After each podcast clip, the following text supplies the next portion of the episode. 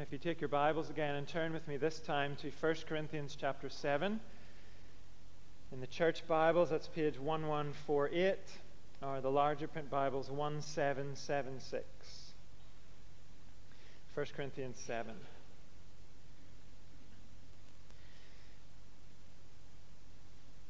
Last week we looked at verses 1 to 9 of this chapter, and we heard Paul as he began to talk about marriage he spoke about what marriage is for.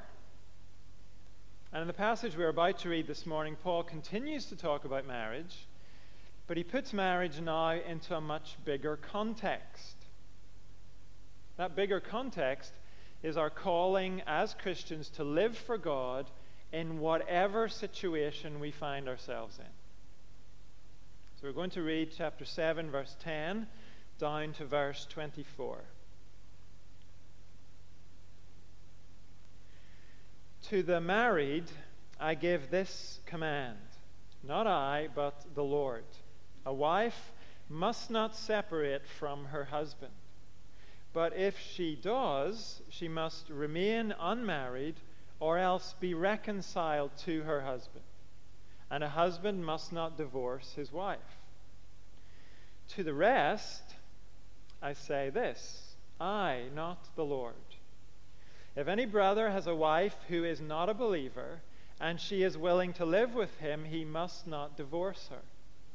And if a woman has a husband who is not a believer, and he is willing to live with her, she must not divorce him. For the unbelieving husband has been sanctified through his wife. And the unbelieving wife has been sanctified through her believing husband. Otherwise, your children would be unclean, but as it is, they are holy. But if the unbeliever leaves, let it be so. The brother or the sister is not bound in such circumstances. God has called us to live in peace. How do you know, wife, whether you will save your husband? Or how do you know, husband, whether you will save your wife? Nevertheless, each person should live as a believer in whatever situation the Lord has assigned to them just as God has called them. This is the rule I lay down in all the churches. Was a man already circumcised when he was called? He should not become uncircumcised. Was a man uncircumcised when he was called? He should not be circumcised. Circumcision is nothing. And uncircumcision is nothing. Keeping God's commands is what counts. Each person should remain in the situation they were in when God called them. Were you a slave when you were called? Don't let it trouble you. Although, if you can gain your freedom, do so. For the one who is a slave when called to faith in the Lord is the Lord's freed person. Similarly, the one who is free when called is Christ's slave. You were bought at a price. Do not become slaves of human beings. Brothers and sisters, each person, as responsible to God, should remain in the situation they were in when God called them. This is God's Word. And a preacher called Mark Dever gives us the key to understanding this passage he describes a tendency that we all have to one degree or another. We tend to think that worldly circumstances are all important. And when we think this way, we naturally conclude that the problems we have will be solved by simply changing our circumstances.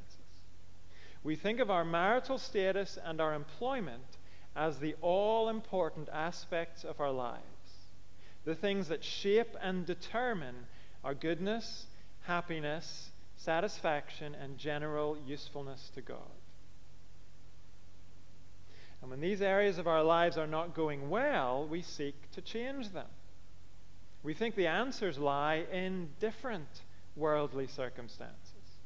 So we confidently, restlessly, maybe even desperately act to change our situation. We seek a new job, a new social status, a spouse, or, if we already have one, a different spouse. It is that tendency in us all that lies behind this passage. Paul has that tendency in mind as he writes these words. And his message to us is this forget about if only. Don't spend your time longing for or straining towards different circumstances. Don't go through life obsessing on what looks to be the greener grass over there. Why are we not to live like that? Because our circumstances are not all important. Changing our circumstances is not the key to happiness, satisfaction, and usefulness to God. And as we start to look at this, I have to give the same acknowledgement I gave last week. I know this is going to raise things that are painful for some of you. They were painful for many of the Christians in Corinth as well. Paul understands that, and he takes it into account here. Our passage breaks into two pretty clear sections. In the first section, Paul deals with a big issue. Then in the second section, he shows us the bigger issue that lies behind the first section.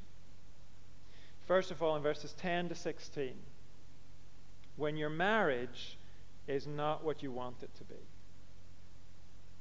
Paul is going to mention two groups of married people, and to both of those groups, his command is the same stay married. Who are the two groups in these verses? Well, you'll notice in verse 10, Paul addresses the married. Then in verse 12, he turns to the rest. But it turns out the rest are also married people. The difference is verses 10 and 11 are speaking about marriages where the husband and wife are both Christians. Then in verses 12 and following, Paul is speaking about marriages that are mixed. They're mixed in the sense that only one spouse is a Christian. So, starting with Christian marriages, Paul says in verse 10 To the married I give this command, not I, but the Lord. In other words, I'm about to repeat something that Jesus said during his ministry on earth. Matthew, Mark, and Luke all record Jesus' teaching on this. To the rest, I say this if any to the married, I give this command, sorry, in verse 10. A wife must not separate from her husband, but if she does, she must remain unmarried or else be reconciled to her husband. And a husband must not divorce his wife. Don't be confused by the use of two different words here separate and divorce. Today, we use those words to mean two different things when it comes to marriage. But in the first century, they meant the same thing. They both referred to ending a marriage. And they're used interchangeably in this passage. And the command to Christian couples is don't end the marriage. Don't either of you end it. But if it has already ended, or if it does end because one of you disobeys God's command, then your options are either remain unmarried or be reconciled to your spouse. What you can't do is marry someone else. Why not? Because God has forbidden you to divorce. If you do divorce, you're still married as far as God's concerned, no matter if you have a piece of paper saying that you're divorced. You're still married, and if you marry someone else, you will therefore be committing adultery. That's what those verses are getting at. Now, if you were to go and read Matthew chapters 5 and 19, you would notice that Jesus did make one exception to this rule. He said if there was sexual immorality, if one spouse was refusing to stay sexually faithful to their wife or their husband, then Jesus permitted divorce. The spouse who had been wronged could divorce the other. Paul does not mention that exception here. And the reason is the Corinthians live in a culture where they do not need any encouragement about possible reasons to divorce. But they do need lots of encouragement to take their marriage commitment seriously. One historian tells us about the culture these Christians are living in. In first century Corinth, men and women could divorce their partners by enacting what has been called a divorce by separation. That is, simply by telling their partner to leave or by leaving themselves. Divorce was very common, and probably most marriages ended before the death of a partner. Marriage certificates were worded as though they expected the marriage to end in divorce, not death. And in the face of that cultural situation, Paul calls Christian wives and husbands to a countercultural lifestyle. A lifestyle that honors God's design for marriage. And God designed marriage as a lifelong commitment. That design was set out in Genesis chapter 2. It was reaffirmed by Jesus in his public teaching, and here it is repeated by Paul. To Christians in a culture that is totally flouting God's design for marriage. Now, our culture may not have gone quite as far as Corinth in the first century, but aren't we well on the way? In the UK, 42% of marriages end in divorce. Prenuptial agreements are a sign that the marriage is not expected to last. And whatever intentions there might be behind the current push for no fault divorce, the outcome will be a whole lot more divorce.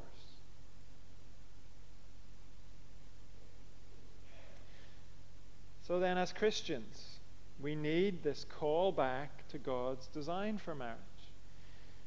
We need to reject the idea that if you fall out of love with your spouse, or if your marriage isn't working, or if you don't feel you're compatible, then you should just end it and move on.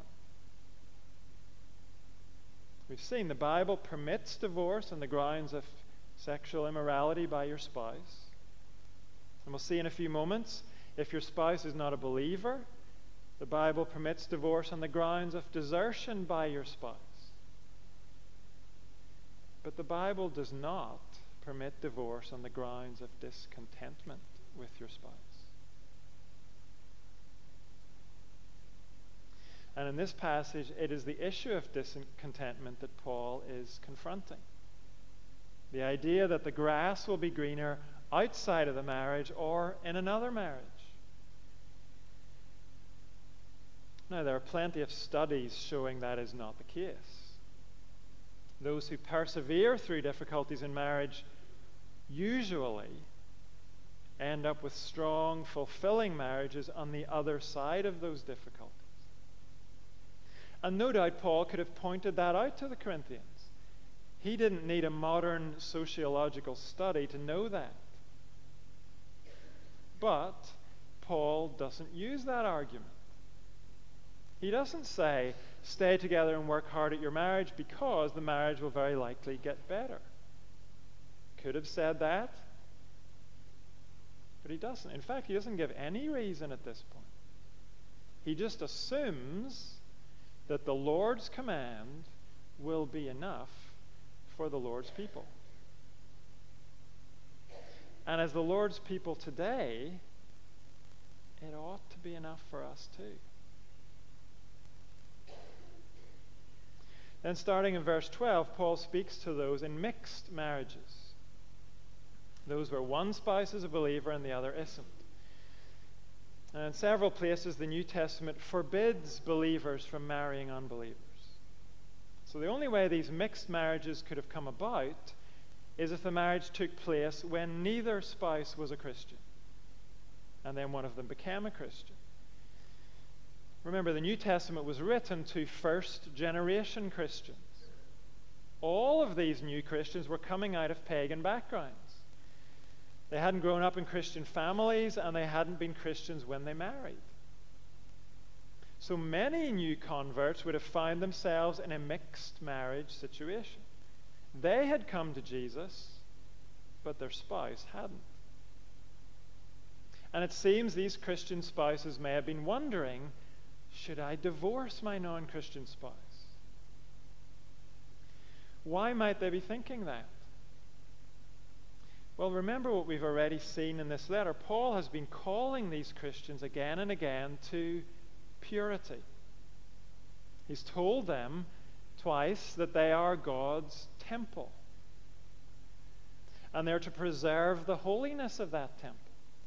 He's told them to get rid of the old yeast in their lives, meaning get rid of sin. So, as they heard that teaching, it might raise the question do I need to get out of this mixed marriage in order to stay pure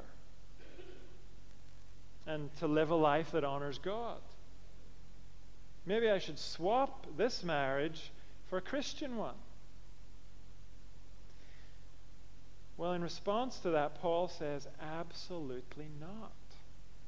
Verse 12 To the rest, I say this I, not the Lord. In other words, Jesus didn't teach on this. I'm not repeating his teaching. Paul is not claiming that he's contradicting Jesus. This is just something Jesus didn't address. Nor is Paul saying this bit has less authority than the previous verses. The writers of the New Testament understood themselves to speak with authority from Jesus. In John's Gospel, he presented, he promised that his Holy Spirit would guide them as they wrote to instruct the church. He promised the Holy Spirit would carry them along as they wrote, so that what they wrote would truly be from God. Jesus said, The Holy Spirit will receive from me what he will make known to you. So Paul is not repeating here words that Jesus spoke on earth, but he knows he is speaking with Jesus' authority, with words from Jesus. And so he says in verse 12, To the rest I say this If any brother has a wife who is not a believer and she is willing to live with him, he must not divorce her. And if a woman has a husband who is not a believer and he is willing to live with her, she must not divorce him. For the unbelieving husband has been sanctified through his wife, and the unbelieving wife has been sanctified through her believing husband. Otherwise, your children would be unclean. But as it is, they are holy. What does verse 14 mean? Well, remember what we noticed a moment ago. In this letter, Paul has told these Christians they're God's temple, and they're to preserve the holiness of that temple. Paul was taking Old Testament categories of defilement versus cleanness, and he was applying those categories to the church. And here he reassures those Christians in mixed marriages your marriage is not compromising your holiness, it's not making you unclean.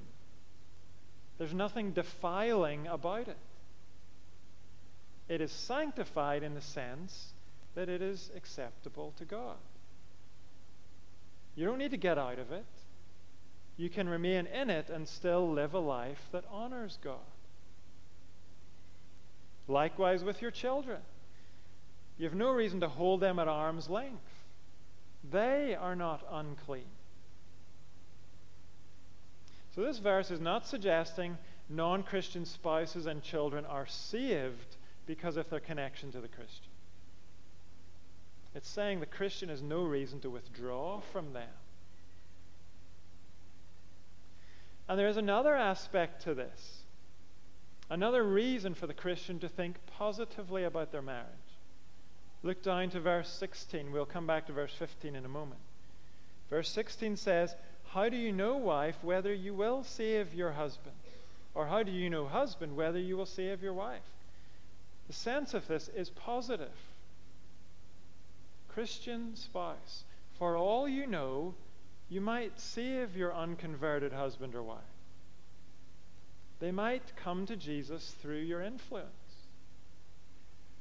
Now, this is not a promise, but it is a possibility. Because of the Christian, the rest of the family experiences a Christian influence. they will probably get to know others from the church. It's possible they will be drawn to what they see and hear. There's no guarantee they will. And if they don't, that's no reason for the Christian to get out of the marriage. It's no reason to be resentful to the rest of the family who don't become Christians. What Paul is calling for is for the Christian spouse to take a certain perspective on their situation, to see themselves as an agent of blessing in the situation, not to see the situation as something to be escaped from. And as Paul says this, he is well aware being in a mixed marriage is not ideal. It will certainly have its sadness and its frustrations. Look back to verse 15. After calling the believer to stay and to live as an agent of blessing in the family, Paul acknowledges that the unbeliever might not stay. If the unbeliever leaves, let it be so. The brother or the sister is not bound in such circumstances. God has called us to live in peace. The brother or sister here is the Christian spouse. If the unbeliever decides they're not willing to stay with their now converted spouse, if they decide that's not what they signed up for, and the change in their spouse is too much for them to live with, Paul says to the Christian in that situation, accept it. Let it be so. Now, in the Corinthian culture, there was nothing the deserted spouse could do. We saw that earlier. Leaving already constituted divorce. But Paul wants to reassure the deserted spouse they are not at fault in God's eyes. They are not bound, meaning they are not bound to continue keeping their marriage obligations. God designed those bonds and commitments to be lifelong. But God does not hold the deserted spouse responsible for the breakup of those bonds. Assuming the Christian hasn't agitated to end the marriage, assuming they have sought to be an example of love in the marriage, then the other person's desertion doesn't make the deserted person guilty in God's eyes. So, this is a word of comfort to the abandoned spouse. You have lots of pain. But don't take on the additional pain of thinking you've failed God. God doesn't view your situation that way. He doesn't hold you responsible to put things back together again. When there are two Christians in the marriage, we've seen that it's different. Two people with the Holy Spirit should be able to mend things. But in mixed marriages, Paul does not put that burden on the Christian who has been abandoned. But the abandoned spouse is given a responsibility here. They're not to become bitter and vindictive towards the spouse who's left. The statement at the end of verse 15 has two sides to it. God has called us to live in peace. One side of that is you can be at peace that the breakup doesn't make you guilty. And the other side is, as angry and betrayed as you may feel, make it your goal to live in peace with the one who is left. As far as it depends on you, don't become bitter and vindictive.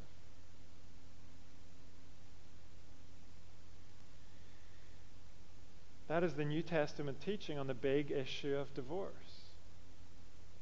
If you're married, stay married. There are only two possible exceptions to that. When the other spouse won't maintain an exclusive sexual relationship with you, or when your non Christian spouse won't maintain their marriage relationship full stop, they leave. But whatever happens, whatever the other person does, we are to continue to speak and act, remembering our responsibility to hopefulness and peace.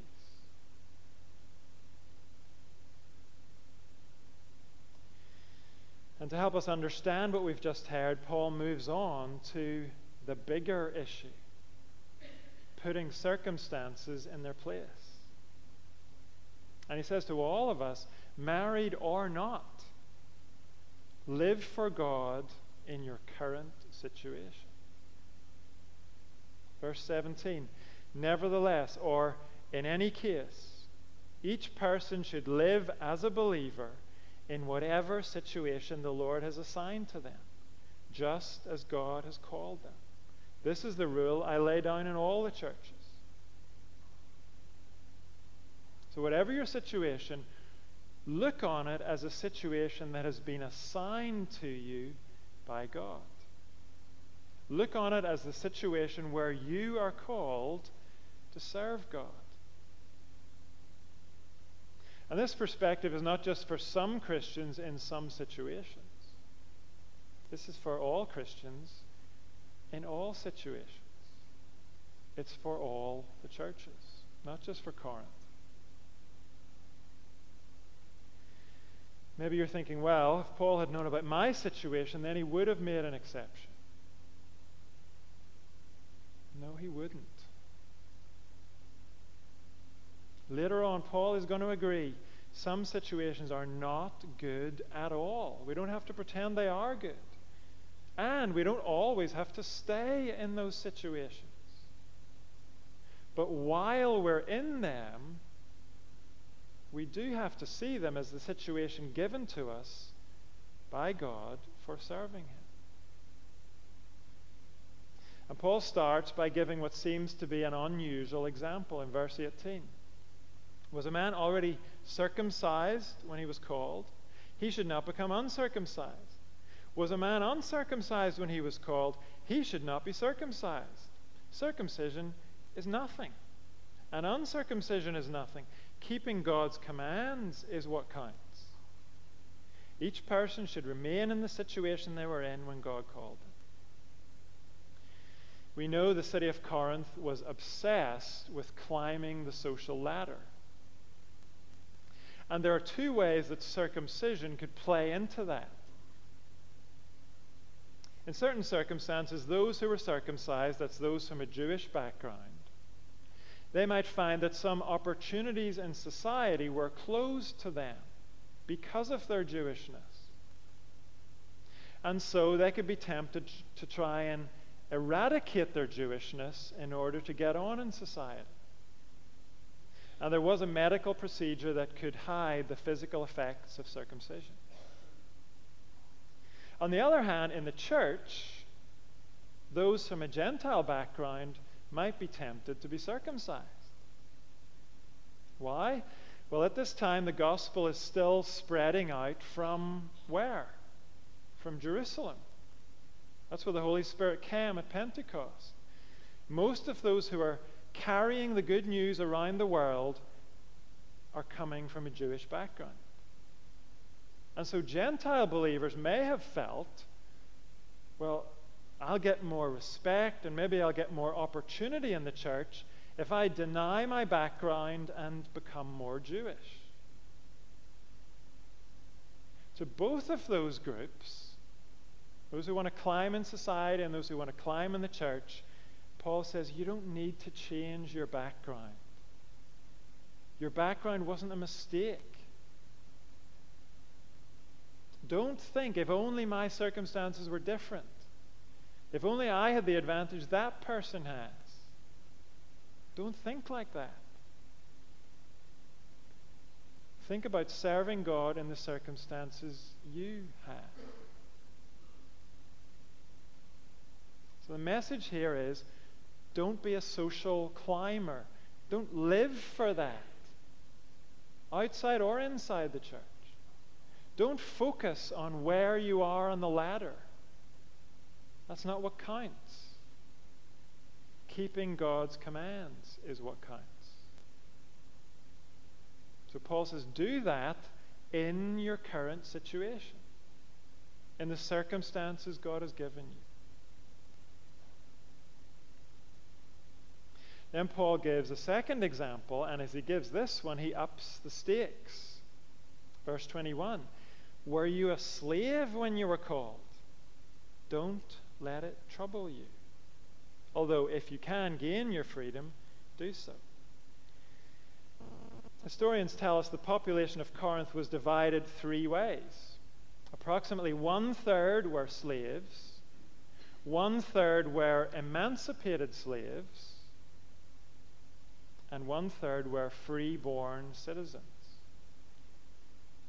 We also know from earlier in this letter the church probably didn't match that equal division in society into three roughly equal sections.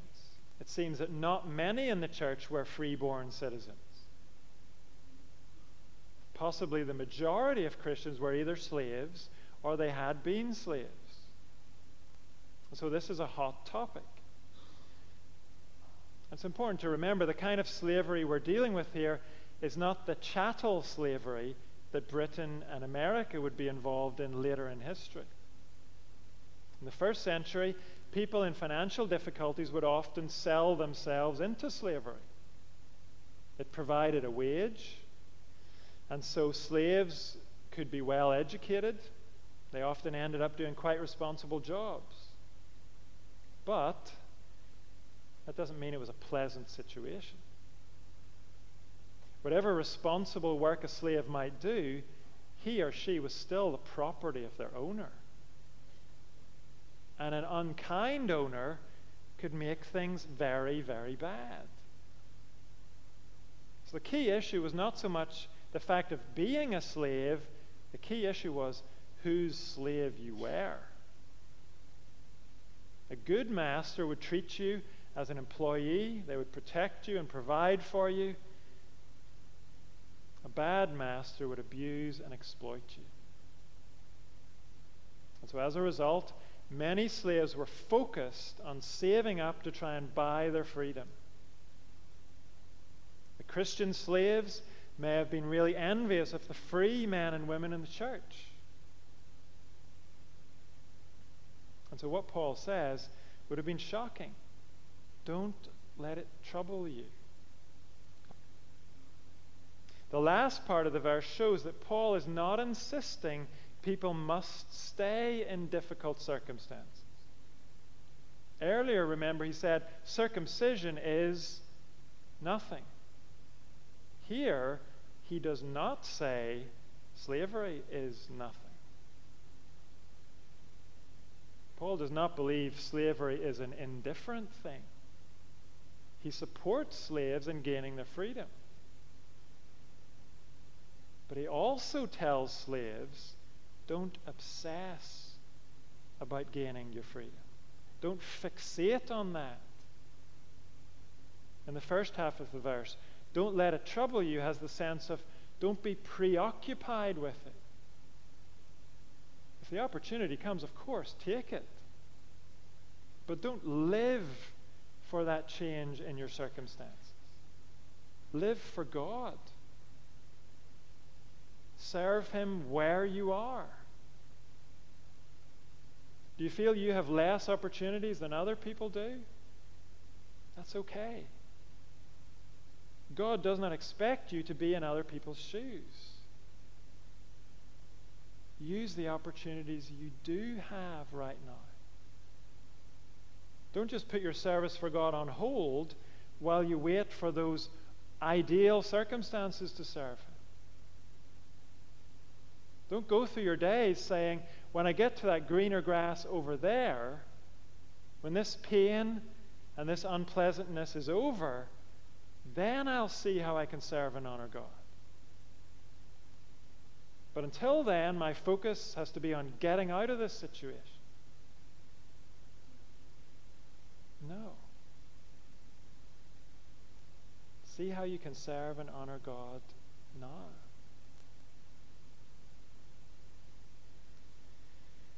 None of us here are officially slaves. But some of you may feel you are trapped in ugly circumstances. You may be in a situation that is genuinely oppressive. Maybe an employment situation or something else. And if you have an opportunity to change that without disobeying God, then of course you can take that opportunity. But these verses are not talking about that opportunity that might come. They're talking about now, today. God is not kicking his heels waiting for the day when your situation changes so he can finally work through you. No, God is ready to work for you and through you now. He's ready to use you to glorify Him now. And He will not be comparing your service to what other people can do in their situation. He will be pleased with what you do in your situation.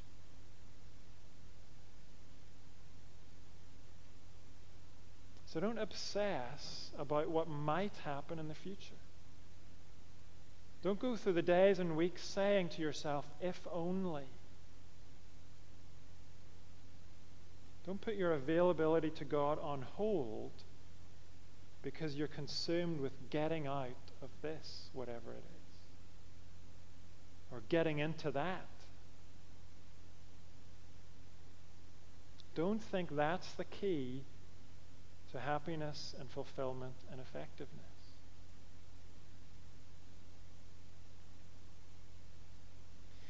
Paul has used the example of circumcision to challenge those who are obsessed with climbing the social ladder. He's used the example of slavery to challenge those in genuinely unpleasant situations. And his challenge is the same in both cases live for God in your current situation. How can we do that? How can we get a perspective that will enable us to do that?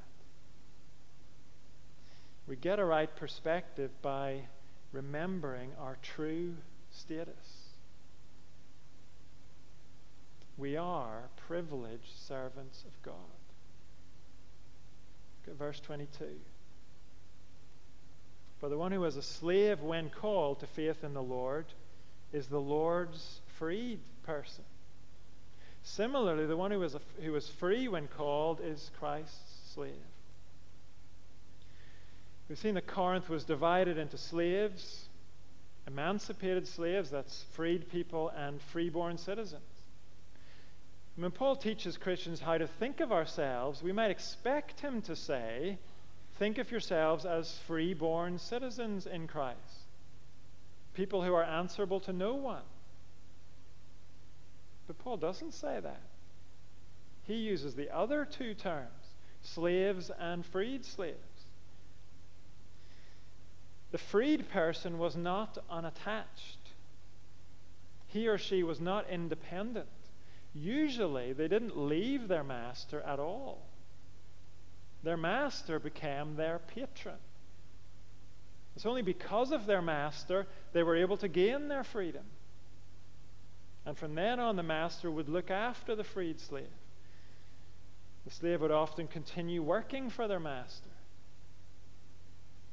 And what Paul wants everyone in the church to see is yes, your circumstances are often very different from one another, but your true status is not.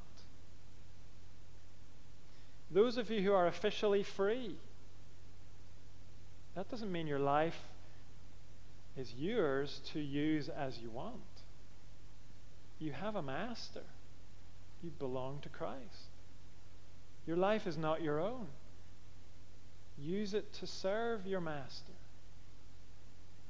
And those of you who are officially in slavery, you have been set free by Christ. Your greatest bonds have been broken. Your slavery to sin and death is over. So don't obsess about your human status as a slave. Realize your Lord is looking after you.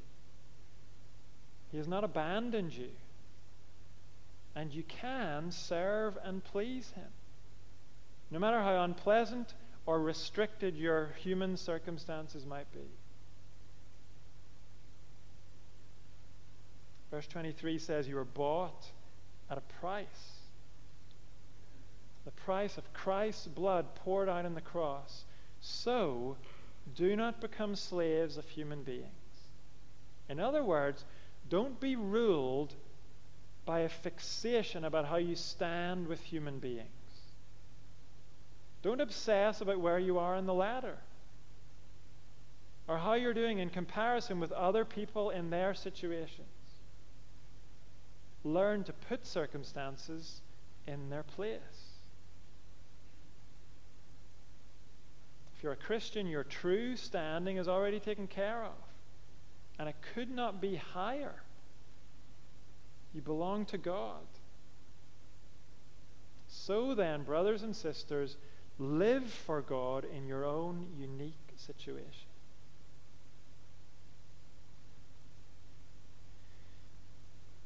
One preacher puts it like this Don't live a life cramped by the misunderstanding that your earthly circumstances are why you are alive. You are alive for something much bigger and much better than that. You are alive for God.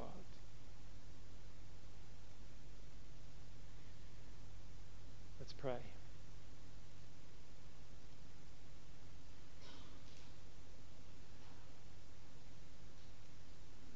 Father, we ask for your help.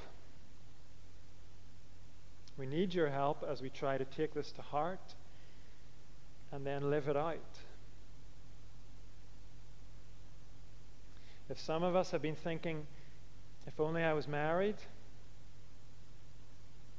or if only I was married to someone else, or if only I had more friends, if only I had a different job, if only I had better health, whatever it is, whatever it is we are personally tempted to make the key to our happiness and our usefulness. We ask you to give us a new perspective. While we are in these circumstances, whether that's a short time or a long time, will you help us to see them as the circumstances we have been given by you so that we might live for you, keeping your commands, pursuing peace seeking to glorify your name, and hopeful that you will use us for good.